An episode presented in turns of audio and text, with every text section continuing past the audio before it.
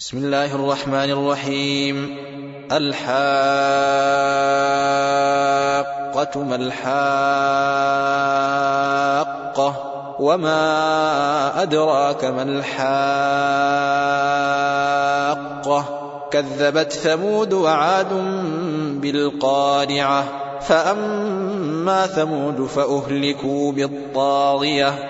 وأما عاد فأهلكوا بريح صرصر عاتية سخرها عليهم سبع ليال وثمانية أيام حسوما فترى القوم فيها صرعا فترى القوم فيها صرعا كأنهم أعجاز نخل خاوية فهل ترى لهم من باقية وجاء فرعون ومن قبله والمؤتفكات بالخاطئة فعصوا رسول ربهم فأخذهم أخذة رابية. إنا لما طغى الماء حملناكم في الجارية لنجعلها لكم تذكرة وتعيها أذن واعية. فإذا نفخ في الصور نفخة واحدة وحملت الأرض والجبال فدكتا دكة واحدة فيومئذ وقعت الواقعة وانشقت السماء فهي يومئذ واهية والملك على أرجائها ويحمل عرش ربك فوقهم يومئذ ثمانية يومئذ تعرضون لا تخفى منكم خافية. فأما من أوتي كتابه بيمينه فيقول هاؤم اقرءوا كتابيه. إني ظننت أني ملاق حسابيه.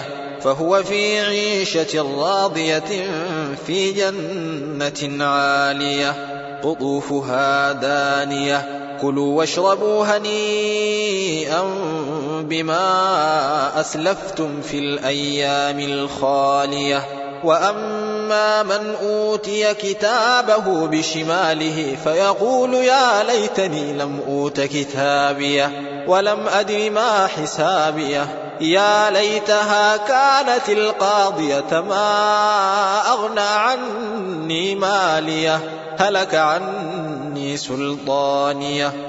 خذوه فغلوه ثم الجحيم صلوه ثم في سلسلة ذرعها سبعون ذراعا فاسلكوه. إنه كان لا يؤمن بالله العظيم ولا يحض على طعام المسكين فليس له اليوم هاهنا حميم ولا طعام إلا من غسلين لا يأكله إلا الخاطئون فلا أقسم بما تبصرون وما لا تبصرون إنه لقول رسول كريم. وما هو بقول شاعر. قليلا ما تؤمنون ولا بقول كاهن. قليلا ما تذكرون. تنزيل من رب العالمين ولو تقول علينا بعض الأقاويل لأخذنا منه باليمين ثم لقطعنا منه الوتين فما منكم من أحد عنه حاجزين وإنه لتذكرة للمتقين وإنا لنعلم أن منكم مكذبين وإنه لحسرة على الكافرين وإنه لحق اليقين فسبح باسم ربك العظيم